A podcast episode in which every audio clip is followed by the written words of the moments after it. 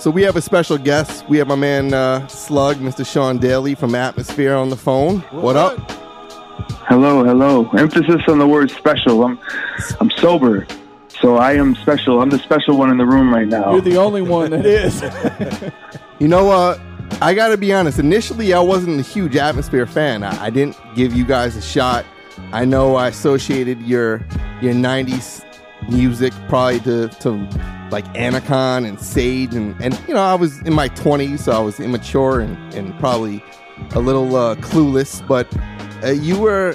I will always remember the time that you reached out to me, and, and for those that don't know, I'm Philaflava. I have a uh, I had a message board that was quite popular in, in the you know the 2000s. You reached out to me. A lot of people were there, and, and you were you were straight from day one. I mean, you were always cool, and, and I gave you a, a, a listen, a fair a fair shot, and, and I realized what an asshole I was for for just I guess categorizing you as, as emo rap or whatever it is that at that that time that people said that your music was like, and and uh, you know I appreciate that. Ever since uh, ever since then, I, I I probably seen you a handful of times, and you've always been cool, and you've always seen your show. You've always been you know hospitable to my wife and my crazy ass brother-in-law, who's always drunk.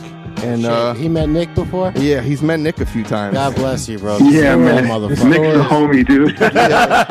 on the wrong side of the tracks, but yeah. You know, and, and you know, I just I want to say I appreciate the you know I appreciate the relationship. I, I appreciate the you know you giving us your time today, and you know, this this might be the like most humble yet awkward intro I've ever received.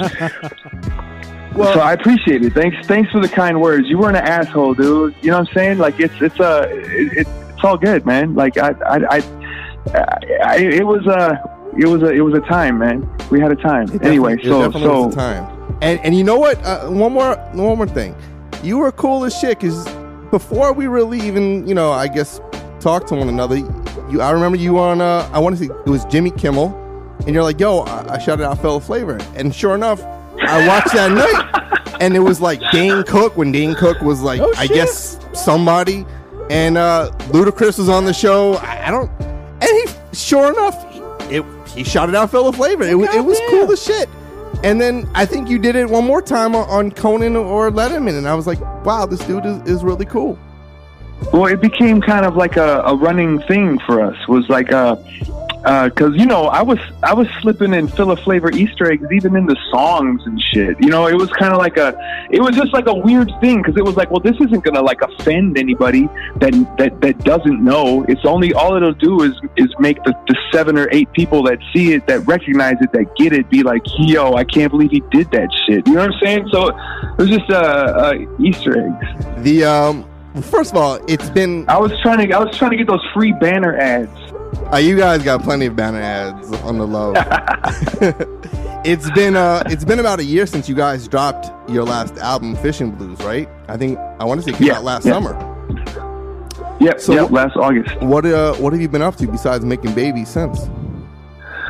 Uh, well, you know, we, we ran around for a while, and when I finally sat down from uh, touring, it was kind of like time to get family focused. You know, uh, both of us had had uh, well, mine has not come yet. My kid's due in a couple of weeks. Anthony had a kid a few weeks ago, so we just kind of took some time to stay home and work on you know our homes. You know what I'm saying? Get things in order. You know, new kids kind of they come and they shake things up. You know, so just try to try to reinforce everything, brace everything, and, and prepare for that. And I've been doing a little writing here and there, but but mostly I've been kind of been organizing and alphabetizing. You know what I mean?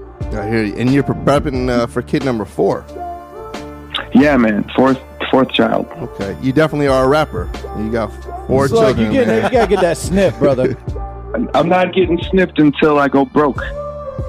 hey, listen, I am petrified of that. I'm not doing it at all. No, I don't know. How did Tony Soprano do it? Dude, that? the whole thought of it just makes my stomach turn. It freaks me out.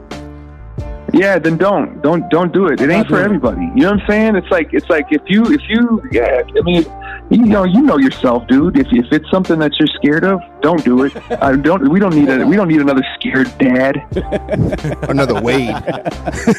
Nobody needs that. So, as you, uh, I don't want to say older, but as you, I, I guess you become more mature as a, you know, as an artist. Do you allow critics to to get to you like maybe you once did, you know, 10, 15 years ago?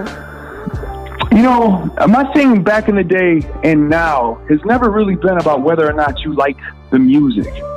Um, any any kind of beef I ever had with anybody who was being critical, it was never about them being critical of the music. Like I didn't care if people like the music. That's just taste. Taste is, you know, taste is important. We all have that, and we use it to we we use it to uh, to to signify who we are. We we we, we use our taste and our opinions to uh, to represent who we are as individuals. And so, my problem was always with people who wanted to take personal shots like they knew me. You know what I mean? And so, whenever I had issues with critics or whenever I had some shit to talk, it was always because somebody was kind of coming out the side of it without really knowing what they were talking about. And so I was always like, just stick to judging the music that you don't understand. Like that's cool, but you're you're you're talking about me like you're you're sizing me up or like you're you're you're my fucking therapist or some shit trying to talk about you know. And here's the problem with what Slug does, and I'm just like, look. I, Suck my dick. You know what I mean? It's like, and, and it's and, and to be fair, it's still like that. You know what I mean? But just it's just that nowadays it's not an issue because we're not like on the edge. You know, back in the day, we were like on the edge of what was happening. And so everybody had to talk about it. Now we're just, you know, the fucking the Neil Young of indie rap. We're just around. Nobody You are like the fish of hip hop. I won't. I won't lie. Listen, You know what I'm saying? And so and so at, at that point, it's like you, you you already know you're either a fan or you're not. And if you're not, you you really got no business even talking about us. And if you are, then go ahead and tell and tell the world if you like or don't like the new record. You know what I mean? And so in that case, though, the the relationship to the music and to criticism in general has just become a lot more it's not that it's changed it's just it's everybody's muscles are very well exercised you know what i'm saying? And so there's no need to knee jerk or have anything like that go on you know? But but for real like if a critic were to like talk about the new record and then and then discuss how i am as a parent based off of what they're hearing on the record i'll still tell them to suck my dick. So what you're saying is basically any outsider really can't influence the way you feel about a project. Like for instance, let, let's take your last album for example, right? I know, Yeah, yeah. I, I know Pitchfork or Spin, one of the two. th- They weren't the kindest when reviewing that. Oh no, spin, yeah, spin, spin, stay, shoot it up if I remember correctly. You know, and uh, and you know, to be fair, I mean, dude had valid points, and so I can't be like, yo, the stuff he's saying about the music is bad. He, I can't, say, I, I couldn't really critique his critique. Except for when he would talk about personal shit and you know things that have nothing to do with the fucking music. You know what I'm saying? Like, don't talk about my image. I don't have a fucking image, bro. I'm 45 fucking years old. You know what I'm saying? It's kind of like that, and that, and that's just it. That all that kind of stuff. To save that for these new dudes that are coming in. Just let me let me fade it. Let me fade away gracefully, like a like a less batshit version of KRS One. Personally, me personally, I don't give a fuck. Right. Personally. Right. Look, if if somebody was harmed or whatever was done or whatever, y'all deal with that shit. What Right. what? Deal Right. with it. I don't give a fuck. that's batshit crazy. Wait, All right, hold no, nice. Slug, Slug, Sean, I got I got two part question for you. So we were talking about um, you know taste and character, and um, you know, dog. Let me ask you a question. On your hot dog, do you get ketchup or mustard? Oh man, I mean, if I have to eat a hot dog, I'll probably put both on there. That, that's Any, anything, anything to there? cover up. Damn. Hey, bro, relish. Fuck fucking ketchup. cheese, Fuck ketchup on a hot pickles. dog. All right. Fam, uh, anything. Look, man, I'm from Minneapolis, and and it's like hot dogs are like. You, they're in the fridge when you grow up. It's not like a thing that you get in special at the baseball game or nothing. It's some shit that your mom made you eat, and you were like, Yeah. "Man, I'm fucking sick of this shit." Yeah. So really, I'll put anything on it to get rid of the flavor of the fucking hot dog, like with cheese, pickles, fucking chocolate, mint. Mint. cilantro, uh, This is whatever. cilantro dude. on. Cilantro. Cilantro fixes everything. Make me Uh. a Mexican fucking hot dog taco. Hey, but but let me ask you a question. So, like, kind of like piggybacking off everything you just talked about, the reason why you're why, why you're able to have a voice like this and be so influential in, in, in your in your music today, and and the audience that you captivate and, and, and you please, right, is because you made a decision. You made a pretty big fucking decision after God Loves Ugly, because there was a big fucking push on commercial labels to say, yo, this dude, fucking Sean, this slug, this atmosphere fucking crew is dope as fuck. But you chose to say to to stay independent. So what were the pros and cons that went through your mind at that time to make the decision? I mean, you know, there's the obvious factors, the things that are like, well, I want to work for myself. You know, my whole life. You got to remember, I was a late bloomer. You know, uh, when God Was Ugly came out, I was 30. I turned 30 that year. So I was, you know, a, a lot of my contemporaries were like five years younger than me. You know what I mean? And so, and so 30 was mad old in rap, even in indie You were rap. in fucking Julio Franco of the rap game. hey, and so so part of the part of it was it was simple math. It was just like, look, man, I've had bosses for the last fucking fifteen years of my life. I don't want another boss. So what do I got to do here to not have a boss? And nobody really could offer that. Uh, the other thing too, man. I mean, to be fully frank, I was scared. You know, part of me was like, hey, I don't want to get into a situation with some people that I don't know that really don't give a fuck about me as a person. And because I, don't know where that's going to go. And I don't know if I have it. I don't know if I have it. Well, I just didn't know. I didn't know if I had it in me to not only maneuver that shit, but also could I deliver what it is they needed. I didn't know if I could deliver the kind of record that they would want. You know, so I'm, I was. It was great that fools wanted to take a chance on me, but part of me, you know, if I'm going to be fully honest, is that I wasn't sure that I could give them the record that they needed. And I'm not the kind of dude that likes to do a bad job. So not only do I not want a boss, but I don't want to disappoint the fucking boss I end up with. You know what I'm saying? And so it's mm-hmm. just a lot of it, a lot of it, you know, and I never really talk about that because that doesn't sound as cool as me just saying, fuck the major labels. You know what I'm saying? So it was a lot easier to just be like, I love that. no, quote, fuck though. all that. I love that. You know, but, but, but, but the truth, truth of the matter was, it just, none of it just, none of it made sense to me. Not for money. I didn't, you know, I, I especially, I didn't need, I didn't need a lot of money. I, I was used to being broke. So I wasn't looking at it like, yo, let's, let's make a bunch of millions. I was just trying to get through the next year or two. You know what I mean? No, for sure. Listen, I, you know, a lot of times I, I went back into a lot of the dark stuff that you were uh, doing early on. I mean, it's kind of your your main characteristic. I think you came out as an artist with, you know, kind of brushing into the darker side of things. But you know, you take a song like "Best Day," and and you see the change, and you, you kind of say, "Hey, was this kind of for the for the label?" Because the truth is, I still it's it's a dope ass joint, regardless of happiness, sunshine, and smiley faces. I love that shit, and it kind of shows a different side, and I, and I appreciate that. I mean, were you thinking something different when you did a song like that compared to the earlier shit? Well, you know, the thing that I think resonated was that the earlier stuff, the, the darker stuff, was still about hope. It was not like life sucks and you die, but it was always about trying to figure shit out and find the answers.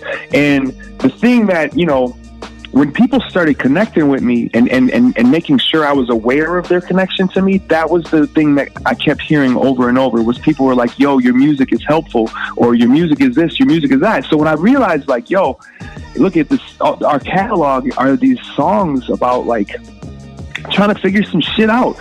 I was like, well, you know, I'm still trying to figure shit out. You know, you're talking about like, let's say 2007, when, let's say, uh, just for the sake of argument, uh, finances were fine. I had finally gotten my life in order as far as my relationship shit went. I find, you know, things were falling into place. So I couldn't, I couldn't feasibly sit there and continue writing songs about trying to figure out shit and how life was fucking hard because I'd be full of shit.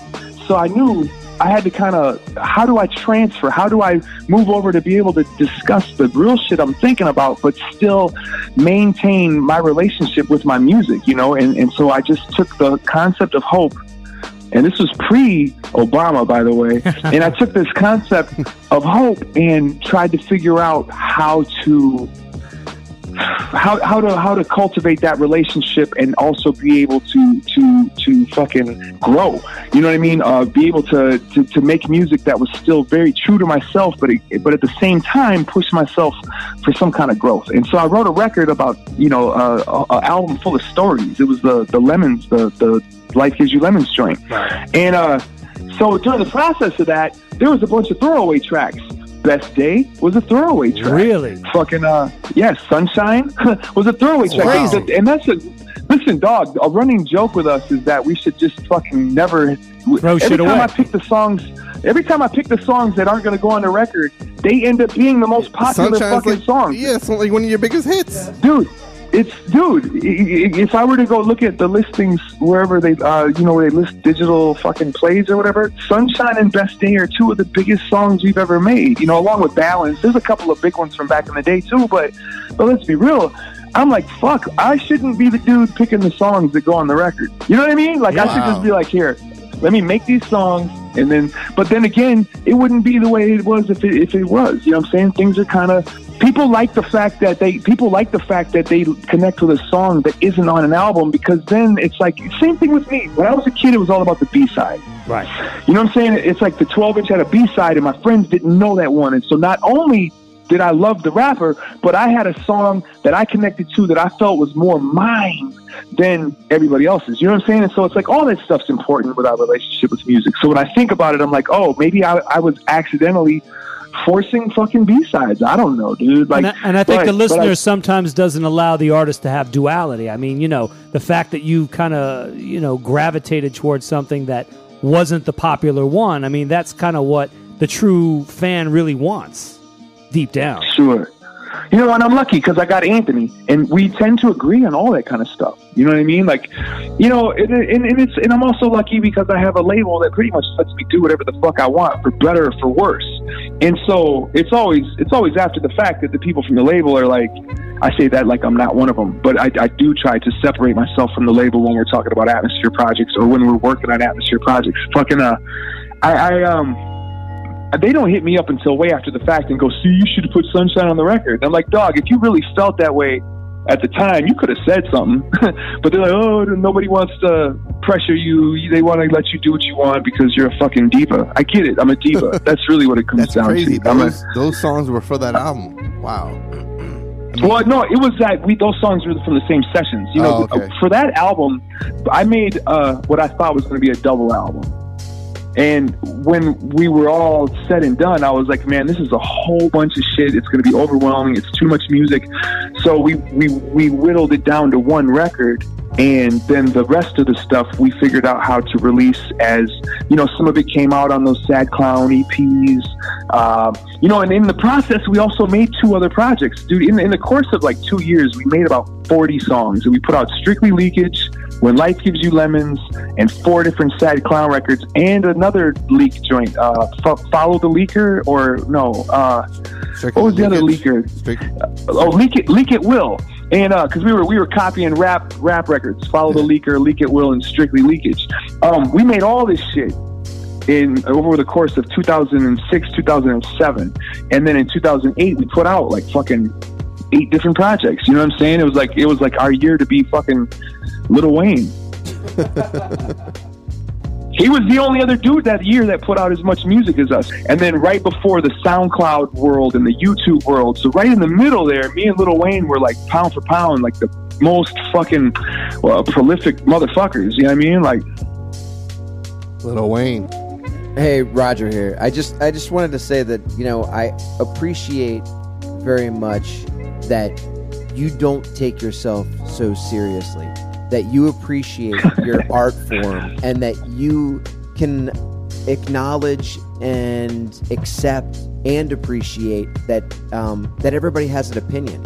And you're cool with Oh, that. sure, you're man. cool Yeah, with yeah, that. yeah. You're cool with that opinion as long as it's not about you personally outside of your music, which nobody has a right to judge anyway, unless they know right. you Well, no. personally. Look, if you're my friend and you think I'm fucking up and you think I'm being a shitty dad or a shitty husband or a shitty fucking, you know, goalie on your hockey team, whatever, fucking say something to me. you know Yeah, I'm saying? exactly. Different animal. But but if you you know if, if you if you write for fucking porkandbeans.com or some shit like that, man, just shut the fuck up with that. Just just talk about the music. And if you don't like the music, say it. Let your people know. and tha- and that's cool. And and you know, you know, uh, uh, the important thing is is that you're true and to what you're doing, and that you love what you're doing. And the hope is, as an artist, the hope is that people will appreciate it and people will enjoy it the same way you enjoyed doing it. And outside of that, it's out of your control. And the fact that you that you appreciate people's opinion when it comes to that, and that they're entitled to that, is is a big deal because a lot of You need out you need to you need to take another shot. You don't sound Yeah. drunk enough. Yep. Slug, Rogers is the voice to Taco Bell. He's a voiceover actor, And if you watch Taco Bell commercial, you're listening to my man Raj right now. Steal a base, steal a taco. Only at Taco Bell. Hey, but I'm just saying, he sounds very No, well I put swear together to and articulate. He is the voice of Taco Bell. He- he's our voice of reason tonight. All right, you No. know what? You know what? Yo, Sean, Slug, I got a question for you. You, st- you see, here's the deal. I, I'm sorry, man. I have this thing where uh, the minute, like, it's like you were saying nice things about me, and I can only put up with so much of that shit before I have to crack a joke. And it's just a defense mech. Well, look, you, you mentioned Batshit Crazy earlier about KRS One, and I, I want to know. I'm dying to know. So you've worked with a lot of cats. You worked with KRS One and Buckshot. How did that particular collaboration come about? Uh, I, I was the Buckshot and his people reached out to me, Okay. and he told me, you know, that they were doing this record together. And I mean, I couldn't say no. You know, KRS One is my hero. You know what I'm saying? He's he's my fucking idol. He's he's probably the reason I rap. I know people say that about other rappers. For and- real, and- and it's always- the reason he's like your number Yeah. one. Oh yeah, yeah, yeah, yeah, yeah, yeah, Wow. yeah, yeah. He's he's. Okay. Well, here's the thing. Here's the thing. If I were to make a top five or a top ten right now, I'm not sure he would crack it. But you know, um, when you're 17 and art, music specifically, has that huge impact on you, not just because of the music you like, but man, your lifestyle, everything about you that was that that was KRS One. You know what I'm saying? Because of him, I, I decided to start paying attention to the world. I started, I you know, I, I, not to use a cliche, but I I became hashtag woke because of KRS One back in ni- 1980, 88, 89. You know what I'm saying? And so it's like he could do no wrong. You know, uh, uh, uh, first four albums, first five albums, really, Sex and Violence. His his first five albums are fucking a biblical power. Or uh, that's a horrible fucking way to describe something. His shit's powerful. His his his first his biblical proportions. th- Those those five records, and, and to this day, I don't think I would say another artist, in my opinion, has had that kind of a run. So that kind of correlates a little bit to my question here right now. Is that you were always uh, an artist who came up right around the time, at least in my opinion, I felt when like internet was in the wheelhouse all of a sudden. It was a new thing. It was available to everyone. People had access. There was like CD burners. There was fucking music. Accessibility was just at a place where it was never before. Okay, so you you're you're kind of part of the new breed, but you got that old school flavor to you. So, what couple things, one or two things today, are just so different than what they were about 20 years ago when you when, when you came up? And, and, and is it a positive or a negative?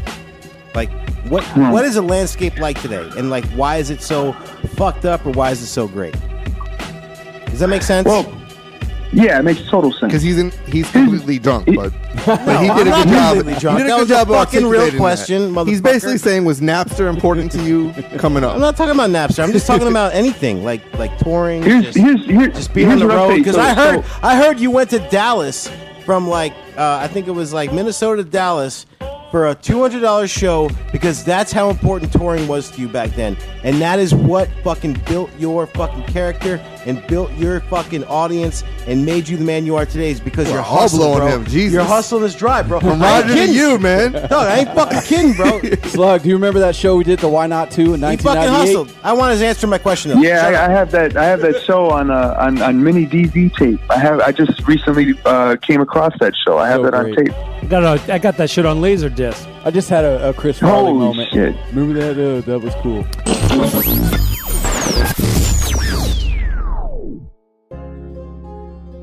Yo, are you gonna work with Murs again? To maybe do a Felt Four? I guess my question got passed off.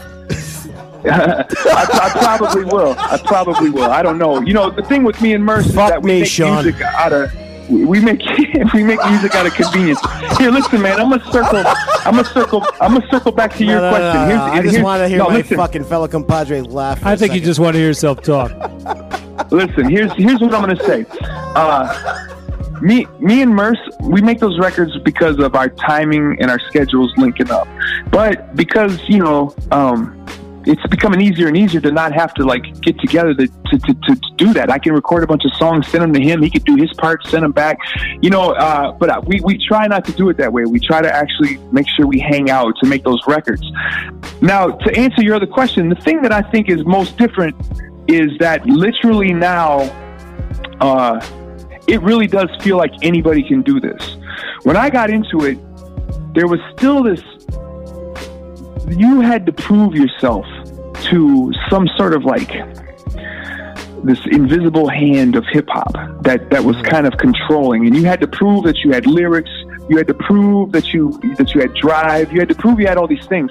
And so as as MCs it was our job to make it look like this was easy like oh this just comes natural this is easy and not really show you that behind the scenes there was a lot of work involved right now we have a generation of people who actually believed us when we tried to show them how easy it was.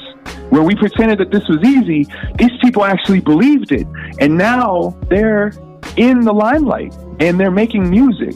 And it really was as easy as they made it. And it's kind of an amazing thing. It's not even a bad thing, it's just a thing. And it's kind of amazing to see how, you know, the, the bottom line is shit still sinks and the good stuff still floats. And so the artists that, that, that, that are getting known, there's a reason they're getting known, and there's a reason why SoundCloud is full of people who aren't getting known. But the bottom line is SoundCloud is fucking full of people. And when when you were coming up, when I was coming up, there was nothing like that.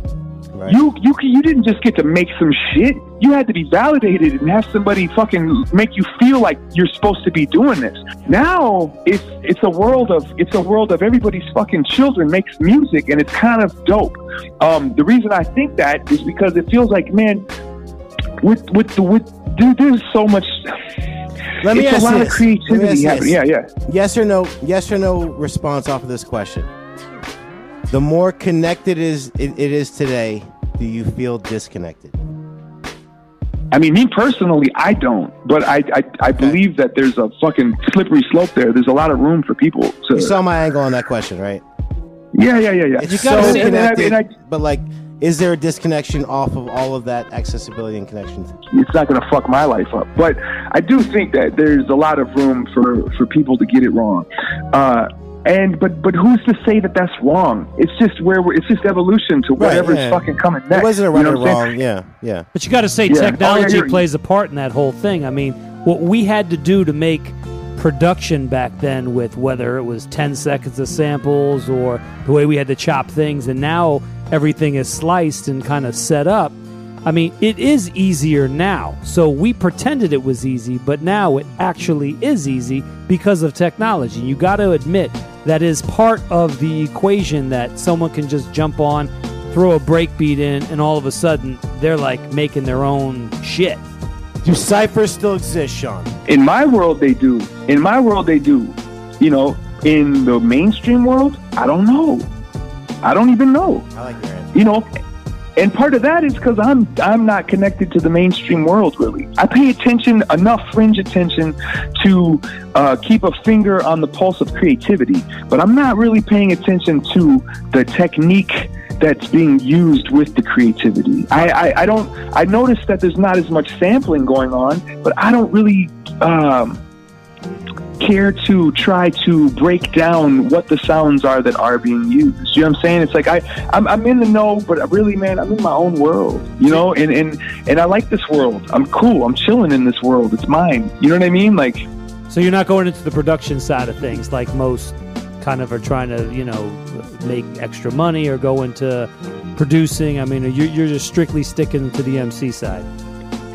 I mean, I'll stick to the MC side mostly because uh, it it addresses all of my needs. You know, I, I have this need to be on a stage. I have this need to talk to people. I have this need to to to speak to crowds, to audiences. I have this need to be like, look at me, and and being a rapper fed all that, and so that's why I always kind of stuck with it. You know, I started off as a as a DJ and got into production before I was even a rapper, and none of that stuff really fed my fucking my my it didn't validate the things that I needed validated. You know what I mean? Like now that's not to say I won't make some beats. It's just that I probably won't try to, you know, get fucking famous rappers to spit over them. If anything, you know, I'll probably play them for friends or some dumbass shit. But I, it's you know, I have the records, I have the gear, I have the creativity. I just I, I keep my focus on the stuff that's gonna fucking give me what I want.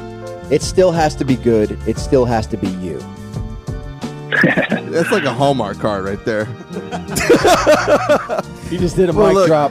Dre just did a mic Uh, drop. speaking of producers, I've always been intrigued by your relationship with Ant, and um, I, I maybe met him five times and said five words to him during those five times. But he's a reclusive dude who's always pleasant, always gracious, extremely likable. But I want to know outside of the recording, like, does he come over Saturday night? Your, your wife's making pasta. He brings over some red wine and, and a, a you know a loaf of bread. Like, what is your relationship like outside of the tour bus and outside of the studio? Because You know, you're like polar he would- opposites. He no no we're not actually we're we're the same fucking dude we just don't dress the same. Uh, it, here's the thing if if I was the type of person that like actually had people come over, yes he would definitely come over and eat pasta.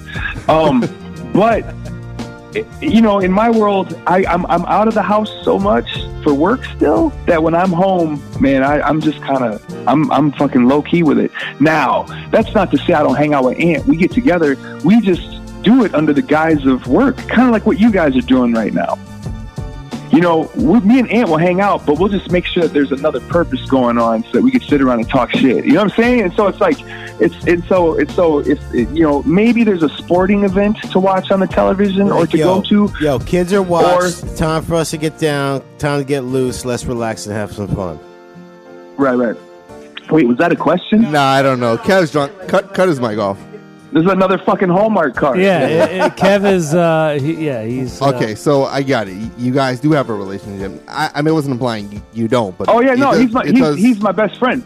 He's he he's he's literally my best friend. But you know what I'm saying? It's like when you're on that I- tour bus, you're, you're FaceTiming your family. He's watching like Scorsese flicks and whatnot. Like, there seems to be. Am I right? Am, how accurate is that? Right? no, that's not. That's got to be accurate. I totally see him like No. watching, you know, like you know, Dog Day Afternoon, and you're FaceTiming your family and blowing kisses no, to your, not. your that's- children. It's, a it's a cool it's a cool you know there's a cool mental image that involved, but yeah, that's not. Nah, dude. Uh, you know we're very very similar. He's definitely more he's he's he's he's he's more well versed than I am when it comes to music and movies, and I'm more well versed than him when it comes to music and movies. It's just you know we're we're kind of the same dude. We we just don't dress the same. Though. So you said he had a he had a, a child like a month ago. Not him, but obviously his girl. And, and you're having another one in a month from now, or a few weeks from now, actually. So how, yeah, yeah, two how will that impact you know your touring and, and honestly your music making uh, for this foreseeable future? Well, you know, I've been having kids and touring throughout the whole process. It, it, you just got to schedule it. You know, we're fortunate that we actually had both of our kids in the same season, so we're able to take off the same time, and neither of us is just sitting on our on, on our thumbs. You know what I'm saying? So, uh, and the good thing about being home is that you can stay up all night and make music. True. So, you know, we're, we're we're getting it done. It's just also, it, it, but it, it's just like anything. You know, you're, you're you're juggling. Like we're juggling. We probably won't hit the road again too heavy for for a few months. But then once we do, you know, I mean, we got to go to work. Got to go to work. Hey, right, honey, I got to go to work. You wanna you wanna drive? You wanna drive that piece of shit car? Is that an issue with your wife? I mean, I know it is for mine. What? Then I got to go to work? doing tours. I'm just saying that you're just always working, kind of, you know, grinding it out, not spending time with them, not being around the family the way they want. I mean, it's tough because it's you got to you got to try to fit both in. It's a tough it's a Dude, tough our, gig. our podcast ruined your You know- Thanksgiving dinner. thankfully, thankfully we, uh, I, I, I, thankfully there's still logic in the fact that the time that I'm home, I'm actually able to be home, and I'm 100% there. I don't have to. I don't. I'm, I'm not a fraction of myself because I got to wake up for work in the morning and go to some job, or because I'm, you know, I come home from work exhausted. It's like I'm gone for three months. Not even nowadays, man. We we we we definitely have more of a family man kind of tour schedule. I'm gone for like four weeks, and then I come home for a couple of weeks. Then I leave for four. Then I come home for four. Then I leave for four. Then I come home for six months. And then in that period of time, I make another record You got an and I, you know, i i exactly. I have an off season, And and and, and, when, and for the off season, I'm fully present. You know what I'm saying? And so it's kind of like I'm sure at some point, you know, uh, it, the, the, likelihood of one of my kids telling a therapist that dad was gone too much is, is, is, is definitely a possibility. But in the same breath, you know, uh, what, what what's the trade off? You know what I'm saying? It's like for, for because of that the time that you did get with dad, maybe it was you know he was you know number one dad. You know what I'm saying? So it's like I guess uh, only time will tell. You know everything is um what did my dude Musab said? He said uh, everything is uh, it's all circumstantial. You know what I'm saying? It's like every everything. It's like there's is it good? Is it bad? It all remains to be seen. But really, what you do with the time that you're present, right there, right in the moment, in your life, literally right now, you guys at your podcast table, you know that shit is whatever it is. It's it's it's for you. It's it's it's the time that you're supposed to be there. The time that you go home and be with your kids. When you when you're with your with your kids, that time is there and it's supposed to be there. And it's not about you know, it's about what you make of it, what you make of that time. Like if one of you dudes is sitting there right now mad at one of the other dudes and you're just sitting on shit instead of like addressing it at the end of the podcast, you know, on the parking lot or whatever. Right now, you know, it, it's it, it's like that's the kind of thing that makes life toxic. Life doesn't have to be toxic regardless of how you spend it. You know, it's just a matter of how you treat your surroundings. Right. Man, I sound stoned. Yeah, that was some stoner talk, dude. Go Wade. Sorry about that. That was a hallmark. Aaron Wade. Slug, it's been like 20 years, man. You've been grinding it out, doing it big. What's the window of time that was your favorite time and why? Hmm. I mean, if you're if we're talking about in regards to uh, the music career, Yep. I would say the the last couple of years have been the best, the best of this so far. You know, but just you know when um when we started working with Bill, when Bill came out on the road with us, he came out because we were you know we had this idea like what if I had two DJs like some old school main source looking shit, uh, Dougie Fresh and the Get Fresh crew or something, and and we we did it whimsically because it just seemed like a fun thing to do, and it became something way bigger than its parts. You know what I'm saying? Like the three of us on tour together has become this like it's an amazing family on and off stage. Like the three of us hang out constantly. We go record shopping together. We go eat together. We play shows together. We talk about movies together. And it's become this thing where it's it's gelling. It, it shit. It gelled in a way that started to influence the creativity and and the song making as well. And so I got to say, like having all of that in place while not you know, just being out there chasing the party or or or or or or, or, or not paying attention, this has been a really uh, great period of time for me. You know what I'm saying? I can only speak on behalf of me, obviously, but for me, this is the best part of the career. Now, I don't know what that means moving into the future. You know what I'm saying? But but but I will say the last three or four years have been the, have the, the best part of this. It's been 20 years now, a little over 20 years. And, you know, also a big part of that might just be because also uh, there's not as much stress involved. You know, it used to be a much more stressful environment. And now a lot of that stress has worked itself out. Fools eat healthy. You know what I'm saying? Like fools are getting old, man, and they're taking care of themselves. You know what I'm saying? That's like, I, I and, and so I appreciate being in this moment with these dudes. So you mentioned getting together. I know when we get together, we usually talk politics, and I don't want to really get into politics now, but I, and I know you were a big Obama supporter and Jill Stein last uh, last election, but I want to know, as a Minnesotian, is that the right word? I don't want to really talk politics, but No, I know you were I- a I big wanna fucking know- Obama supporter. I want to know how do you feel about Al Franken? I'm a fan of Al Franken. You know, I feel as if, uh, I mean, I, I can't get too deep, but I, I would say this. I, I, feel as I, I, I definitely support who this person is and what he represents. You know, I, I would love, um, I would love it if more people were straightforward and, and, and, and spoke frankly. But I also know that, you know, he is part of, uh, he's he's part of a of a bigger machine that sucks, and it's like just because you might not suck, you chose to be part of this machine that sucks. It's like a it's like a police officer. Like somebody might say, "Oh, he's a good cop," and and and you know I could argue that and be like, "Well, no, technically he's not." just because he's a good person, he's still part of a movement that's not a good thing. And and as long as he's not in there like arresting other cops, then he's not a good cop. So you support Jesse the Body then? No, same. I have the same problem with Jesse. You know, with Jesse, I mean, obviously there's other problems too because some of the shit that comes out of his mouth is He's is the he's the main conspiracy guy in the world, man. But he was dope and Predator. Son of a bitch is dug in like an Alabama tick. You're hit. You're bleeding, man. I ain't got time to bleed.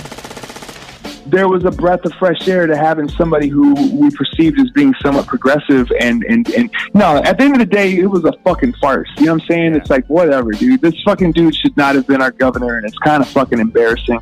But i've been trained to try to find the bright side to that shit. So the other part of me just wants to say yeah dude he was good predator All right, I fucking hate politics. So I want to talk about hip hop again with you. So you, over the years, we we kind of touched on this earlier. You worked with artists like Murs, Doom, Aesop, etc. Right?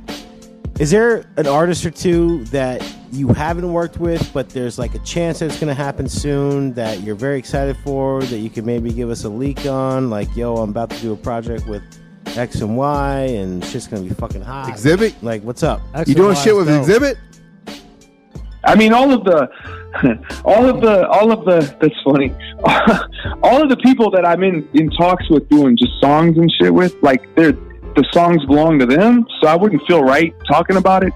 Also, I'm not really the dude that talks about shit before it comes to fruition because if it doesn't happen, then I feel like that douchebag that talked about some shit that didn't happen. Okay, I Um, respect that. but I will say this: But is there is, uh, is there an artist? Or how about this? How about this? Maybe I should re rephrase the question. Is there an artist that you is like number one on your list to work with that you haven't yet to date, but shit could possibly fucking happen realistically? Man, um, I don't know. I guess you know. Uh, I, I would make a song with the exhibit, but I don't know that, that. I don't even know if that's realistic. You know what I'm saying? Like I don't. I don't. I don't know how to answer that question. Like you I guess I could just. You, do you want me to just talk some bullshit, No, or do you no, want no, like an honest answer? You know what I'm saying? Like we, we want the real show. yeah. And, and honest answer, I would love to do some shit with Premier, you know, because he's definitely on my, on my checklist. You know what I'm saying? It's like, um, who else have I not worked with that I would love to, that it could be a possibility? Um, um, but, great but yeah, I don't fucking know who else, man. Black Thought. Oh, Oh, dude, I would fucking jump at the chance to work with Black Thought. Hell Goody yeah. Mob? Goodie Mob? Where does that come from? Like as a as a fuck is that? I mean, like, I- Black wait, wait, hold on, hold on. I'm that, that was pretty left. Lost left Boys, you field. wanna With work with with- Lost with Boys? with- with or- hold on, I'm gonna with- say why it's with left or field. without CeeLo. With or No, without CeeLo. without, without, fuck? because I'm going to Yes, tell you why. I would totally, I would totally fuck with Goodie Mob. And I'm gonna tell you why. Because a lot of that shit we were talking earlier, Sunshine, Best Day, it kind of has a little Southern vibe to it with that kind of like church piano type shit. But I, I don't know. There's just something there that I do see a parallel, and I just think Yo, it would be fucking insane. You give me Goodie Mob, give me Goodie Mob without CeeLo. Fuck yeah. yeah. yeah, absolutely, all day. Alex, wasn't CeeLo the best? You know what? of it? No, I would seriously. say this. Orga- I would love to do some shit with organized noise. Period. You know what I'm Period, saying? Like I would, I would. Yeah. One of the best production groups, period, man. Aquemini Yeah. is still my fucking one of my favorite productions, period. I mean, amazing. Let's talk about Now- Soundset. Hold on, wait, wait, wait, wait. I want to because I know we only have you for a little bit more. Soundset. This is like fucking Lollapalooza of hip hop. Uh, How did this even come about? And and how much involvement do you have? Like, how do you guys curate like the artists that you pick from Lauryn Hill to Snoop to Gucci, Travis, and I know you even keep it, you know, with Keith, Kool Keith, and you even, you know, you keep it family of Murs and Blueprint and Pharoahe Monch how is it this this thing became so monumental in such a short period of time? I feel like I miss out every year. I want to fly to Minnesota. I've never been there, but I need to see the show one of these days. Well, here's the deal. Um, back in 1997, maybe 98, I don't remember. Maybe it was 99. Nah, I think it's 97 98. We uh we threw a party here in Minneapolis and we called it Soundset. And it went overnight. It was a rap show that started at like fucking 9 p.m. and went until like fucking 7 a.m. the next day. We were basically imitating what the rave scene was doing. But we wanted to do one that was strictly hip hop. So we booked 20 rap groups, 20 DJs, couple breakdance crews, and threw this party in this fucking warehouse. And uh, and it was a success, but we only did it as a one-off, and it was all local groups. When we put out the "Life Gives You Lemons" record, we decided we needed to do some something, you know, uh, something kind of monumental for our home show in, here- in Minneapolis. So we reached out to some friends, Dilated Peoples little brother, Aesop Rock, uh, Abstract Rude, you know, and we were like, hey, we're gonna throw this outdoor show come play and it worked. It came off you know and we got like 5000 people. So we decided hey what if we were to do that again next year and the year after and the year after? You know we'd already we'd used the name that we had used as younger kids when we threw the, the that, that that overnight joint. But uh, every year the pressure is on us to make it a bigger deal than the year before. And so every year we would book bigger and bigger names until it reached a point where people started criticizing the, the the lineup. They were like, "Yo, it's not this underground festival anymore. You got." You know, Big Boy and, and, and, and, and Big Sean and people whose names start with the word big. And so we were like, yo, uh, but but what, what are you what are you really complaining about? Like this is an outdoor jam with tons of group, and and, and and it's not like we're shitting on the underground groups. We're representing everything. Every every branch of this tree is being represented at this festival. We still got the breakdancers. We still got the b-boy tent. You know, we got the the small stage, the big stage, the little stage. We got you know, it's like, and it's crazy. Like uh, uh, uh, uh, uh, it, it, it, and then we just had to keep going bigger and bigger until, like, you know, fuck, man. This last one we had uh, Lauryn Hill and Travis Scott headline it. You know what I'm saying? The thing about Soundset that to me is is the freshest is that if you look at the groups around the middle of the day that are brand new, those are the groups that are going to be really big in a year or two. And we've managed to kind of do it every year. Like uh, we had Macklemore before he became fucking huge. We had Kendrick before he got huge. We had Big Sean before he got huge. We had Big K.R.I.T. before he got huge. You know what I'm saying? It's like, it, it, and so it's, dope because the the community here is able to see what's coming next. They still get to see what's what's old. We always have a Cypress Hill and a fucking, you know, uh, we had Ti. You know what I'm saying? We always have some old school shit. We always have the new school shit. We always have the underground shit. There's DJs. There's, you know, just overall, it's just a big rap festival. You know what I'm saying? And but uh, uh, I don't know what they're trying to do next because it's like, where do we go from here? How do you go any bigger? Are you gonna fucking book Kanye? You know what I'm saying? Are you gonna are you gonna reunite NWA? Like what the what the fuck is next? Like how do you? You need to get Kylie Jenner as your host instead How of do you Slay. how do you one up, right? Yeah, how do you keep going up? We've already had Snoop Dogg. You know what I'm saying? We've already had, you know, and so I just am kind of like, so me personally, last year from stage, uh, in the middle of our set, I, I thanked people for coming and I, I, I, I let everybody know this is the last sound set. Oh shit! Uh, really? The people, yeah, well, and, and, and then you know the my my, my co-organizers didn't like that, um, but I figured, hey, what a way to get the ball rolling to end this is if I announce it. It was the 10 year anniversary of Soundset. Thanks for coming. And by the way, this is the last one, so it's really good that you're here because there will be no more. Now, So 11 sold out. Still, they no, no, they still want to throw more. They're gonna throw more anyway. You know what I mean? And so now I gotta fucking come up with some dumbass shit to say next year when they force me to play that shit. Uh, you know, I'm a co, I'm a co-owner of the festival, but to be fair, I don't have a huge hand in the booking and organizing of it because that's not really my strength. Um, I am more of like an imba- I'm more of an ambassador, and, and it's funny because uh, that obviously isn't a strength either. If I'm announcing it's dead, but it is what it is. You know, I'm one of the faces of Soundset. Uh, it's still my party, technically. It's my party. It's it's just a long fucking running b- release party for the When Life Gives You Lemons records. This is still my fucking party, and and so I'm still a headliner at the party, but. I don't. Uh, are they going to get Jay Z for next year? What the fuck are they going to do? Are they going to reunite the Fat Boys? That would be That would be magic. fresh. Stick 'em! Ha ha ha! Stick 'em! Speaking of big, I don't know if we could talk about this. You once told me a story about Rick Rubin trying to uh, sign you guys. Is that something we could talk about on the air? Because I know that was quite a juicy story that most people, if not any, know about. Oh yeah, we can talk about it.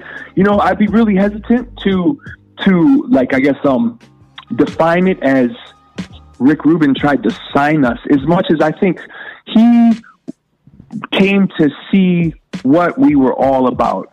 Uh, he, he came to a show and he was he was gracious. You know what I'm saying? He floated, dude. We were backstage and he came floating in. I swear to God, he wasn't walking. I think he was hovering like two inches above the ground and smiling. And I felt kind of like, wow, this dude might be the most religious dude I've ever met. And I don't even know if he is or not. But I there was think just a thing religious. about the dude. This is my dream, by the way. Keep continue. It's it's happening this. same Okay, yeah, yeah. So it was back in 2003. We were playing at the Fonda, the Henry Fonda Theater in Los Angeles. This and Mr. Dibbs was still with me back then. So me and Dibbs were backstage, uh, and Bird was back there, and I think it was post show. I think it was after the show, and he came floating through and introduced himself and uh, was was was mad cool, and you know, and, and said nice things about our set, et cetera, et cetera. So we were like, well, and thanks for coming. So so we kind of you know said our piece. I didn't, I, dude, I made a mistake. I said this. I said some shit to him. I was so nervous, right, that I meant to say. I was just listening to Paul Revere earlier today. I don't know why.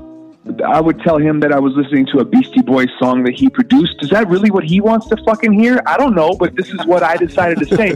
but the best, the best part was I fucked up and said Paul's Boutique. Actually, in but in my head it was Paul Revere, and in in the in the in in the real world it was the Paul Revere joint. We were playing it earlier, trying to figure out a way to work the beat into our set, which would have been amazing if he would have been there and heard us rhyme over Paul Revere. But that's another story. Hey, you got so your anyway, Pauls mixed up, just like uh, St. Paul and I got the Pauls right? mixed up, and I immediately knew. And he didn't fucking bat an eye. He just smiled and nodded his head and shit. And I was like, "Oh my god, I can't believe that just happened. I fucked up." So anyway, he leaves, and I remember kicking myself like, "Wow, I just totally embarrassed myself in front of this dude." And then his people reached out and they invited me to his crib, and they're like, "Hey, we want you to come over when uh, when the next time you're in town, whatever, whatever." So I was like, "Cool." So I went home, started making new music. Then his people reached out and they're like, "Hey, you're making new music," and I'm like, "How the fuck do they know that?" Right? So I'm like, uh, um, um, "Yeah," and, and and they're like, "Do you want to come play it for him?" I'm like, "Okay, but all I got is four track shit, but I will gladly come out there and sit down with him and play four track shit for him, so he can at least see how we go about creating songs." And uh, and he was with it. So I fucking went out to L.A. and went to his his. Uh, I don't know if it was his house or just one of his homes or a studio. There was a fucking huge stuffed bear inside of his like in in, in, in, the main entryway of his crib. We went and sat on the porch, and they were and uh, uh, I showed up with a tape, a cassette, and and they looked for something to play a cassette on, and then they brought it out, and we sat there on his porch, and I played cassette demos, four track demos of, for him of what would eventually become the um. You can't imagine how much fun we're having album, and he sat there and nodded and said nice things about it, but I don't think he heard what he was hoping to hear because after that we just we just stayed friends. You know, I would fucking you know, leave him a message that said Merry Christmas and shit, or he would fucking, you know, it was a out- friends is a strong word. It wasn't. It wasn't so much friends. We were acquaintances. We we had each other's phone numbers, but eventually there was no real reason to keep calling him unless I wanted to fucking try to, you know. Uh, uh, uh, tell him more nice things about you know the things that he'd done, but you know uh, it was definitely a time. You still know have what I the mean? number? I don't know. That's a good question. I'm trying to You know, that was pr- I'm trying to visualize. For it. me- is this fat Rick Dre's Rubin Wet or, or Dreams skinny again, Rick Rick Rubin's phone number. I didn't even. This was pre cell phone for me. Yeah, this was damn. 2000 and, 2004. I- Is this is this fat Rick Rubin or skinny Rick Rubin? I'm trying to visualize the, the Um, whole setup. I don't think he. I think he was. I think he was in shape. And and and and actually, this was 2003, and I did have a cell phone. I had a fucking flip phone. Yeah, I was but gonna uh, say you had the razor. so now- you know you did. Nah, dude, I had that one that was where you could screen calls. There was a Sprint joint where you your your your your voicemail message would play, and then you could listen to them leave the message The Nokia. and brick. decide whether and decide whether or not you wanted to pick up the phone. The brick phone. He should This, come back out. this uh, this story still bugs me out, dude, because Yeah, I, I mean- I just believe that Rick Rubin is. ju- I mean, I, I will- he's the closest to Jesus for me. It just he just is. Listen, man, the dude that uh, the dude that introduced me to him, the dude that connected it, he he's at Rhymesayers now. Wow. It's crazy how how shit goes full circle. Yeah. I mean, shit. the one time I met Rick Rubin, he came up to me in the West Village and he's like, "I know you, right?" And I said, "No," and he fucking walked away. And I'm like, "What the fuck did you just do? That was Rick Rubin." and I was like, See? I, I just and you want did it the back. same shit. You're like, I don't know how to talk to this guy. I fucked He thought he was a Yeah. bum. He thought I he- totally like, fucked up. I have no cash. I have a I, credit card. I totally fucked up, and I and I regret that shit. I know it sounds so silly, but that stupid little fucking moment could have been it. Period. Hey man, listen. I, I probably you know we probably only communicated from 2003 to like 2005 or six when once once the You Can't Imagine record came out. You know it, was what it was. But in that time, uh, we'd hung out a couple of times, talked a couple of times. One time, he had me and Ant. Ant was with me. This is before Ant used to tour with me.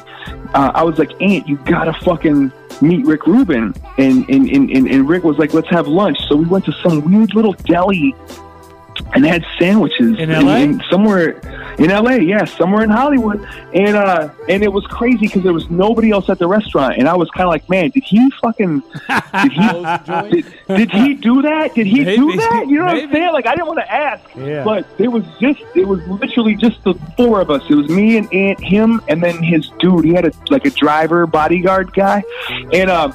And I remember when he drove off, it was the first time I'd ever actually seen somebody get into a Bentley with my own two eyes. You know what I'm saying? Like I'd only seen them in videos and Of shit. course, man. And and and then uh, it was also crazy because he got in the back seat, right? Like straight up, he got in the back, and then his dude the got back the right, and the drove. back, the back right.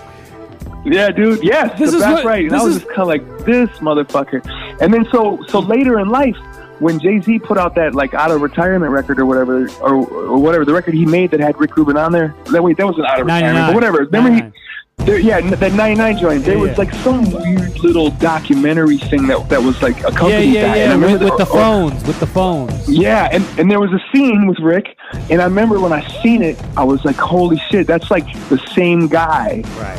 That I met. Like, I was like, so in front of the camera, off the camera, he really is just this dude who just fucking smiles a lot and is enjoying his fucking life, dude. That's beautiful. Bro, this He's was what beautiful this dude. is what makes you so relatable, man. I, I, I fucking love that story. This was the highlight for me, and I totally appreciate you sharing that because th- that just hit me the right way, man. I, I appreciate that. Hit Thank you the right way, huh? I'm telling you. Period. All right. Thank well, you. look, I, I know you. I give just it- have one more question. Oh, here we go. Kev, come on. Did you have a Tom Brunansky poster on your wall growing up, Minnesota Twins? Tom Brunansky, maybe Kirby Puckett, maybe Kent Hrbek. Who was your dude? Um, on the Twins, I had to go with Puckett, I guess. I wasn't really a baseball dude. All right, so uh, Vikings, uh, Tarkenton, Randy Moss, uh, Cris Carter. Well, Wait, you know- uh, who was that? Who was a running back y'all had for a while who was fucking sick? Carter, right? Peter. Uh, Yeah, Carter. Carter. Back in Here's the, the thing. I, I never had. I was. I was. I was definitely more into football, and I was a Randy Moss dude. Yes. Um, well, Randy Moss is the shit. Get to Love the it. next question. Cris Carter, I was. I was. I was down with him. You know what I'm saying? Uh, uh, back in the day, we had a. Cris Carter's a dick. John he's our neighbor, and we can all attest the fact that he's a dickhead. But Dante. Dante Culpepper. Uh, John Randle. Culpepper. You know, we had a there was we had a young. We at one point we had a Peyton. You know what I'm saying? Like Fran Tarkenton was a little bit before I was paying attention. He might have even. You you know, I was I was a little it's just little like guy. 60s like that. and shit. Um, Den- Denny Green was the man for a long time. Uh, I, I will say this though, like I never had no sports dudes on my wall. My walls were covered with rappers. There was one point where I, on a Saturday, had fucking pulled pictures out of a Playboy magazine and covered my walls with them, not thinking that my mom was gonna like fucking make me tear. It. I don't know what the fuck I was thinking. My mom immediately was like, "What the fuck are you doing? Take this shit the Yo, fuck down." why'd you take So Gucci had- rap off the wall and replace it with Miss October? A B. I had I had I had I had about twelve hours of like the most fucking pornographic wall that you would ever see a fucking 15, 14, 14 or fifteen year old have. What's that? I said, was that the day you had the record where you were jerking off the most out of all the days? It was like a sick day where you where you just jerking off to your wall.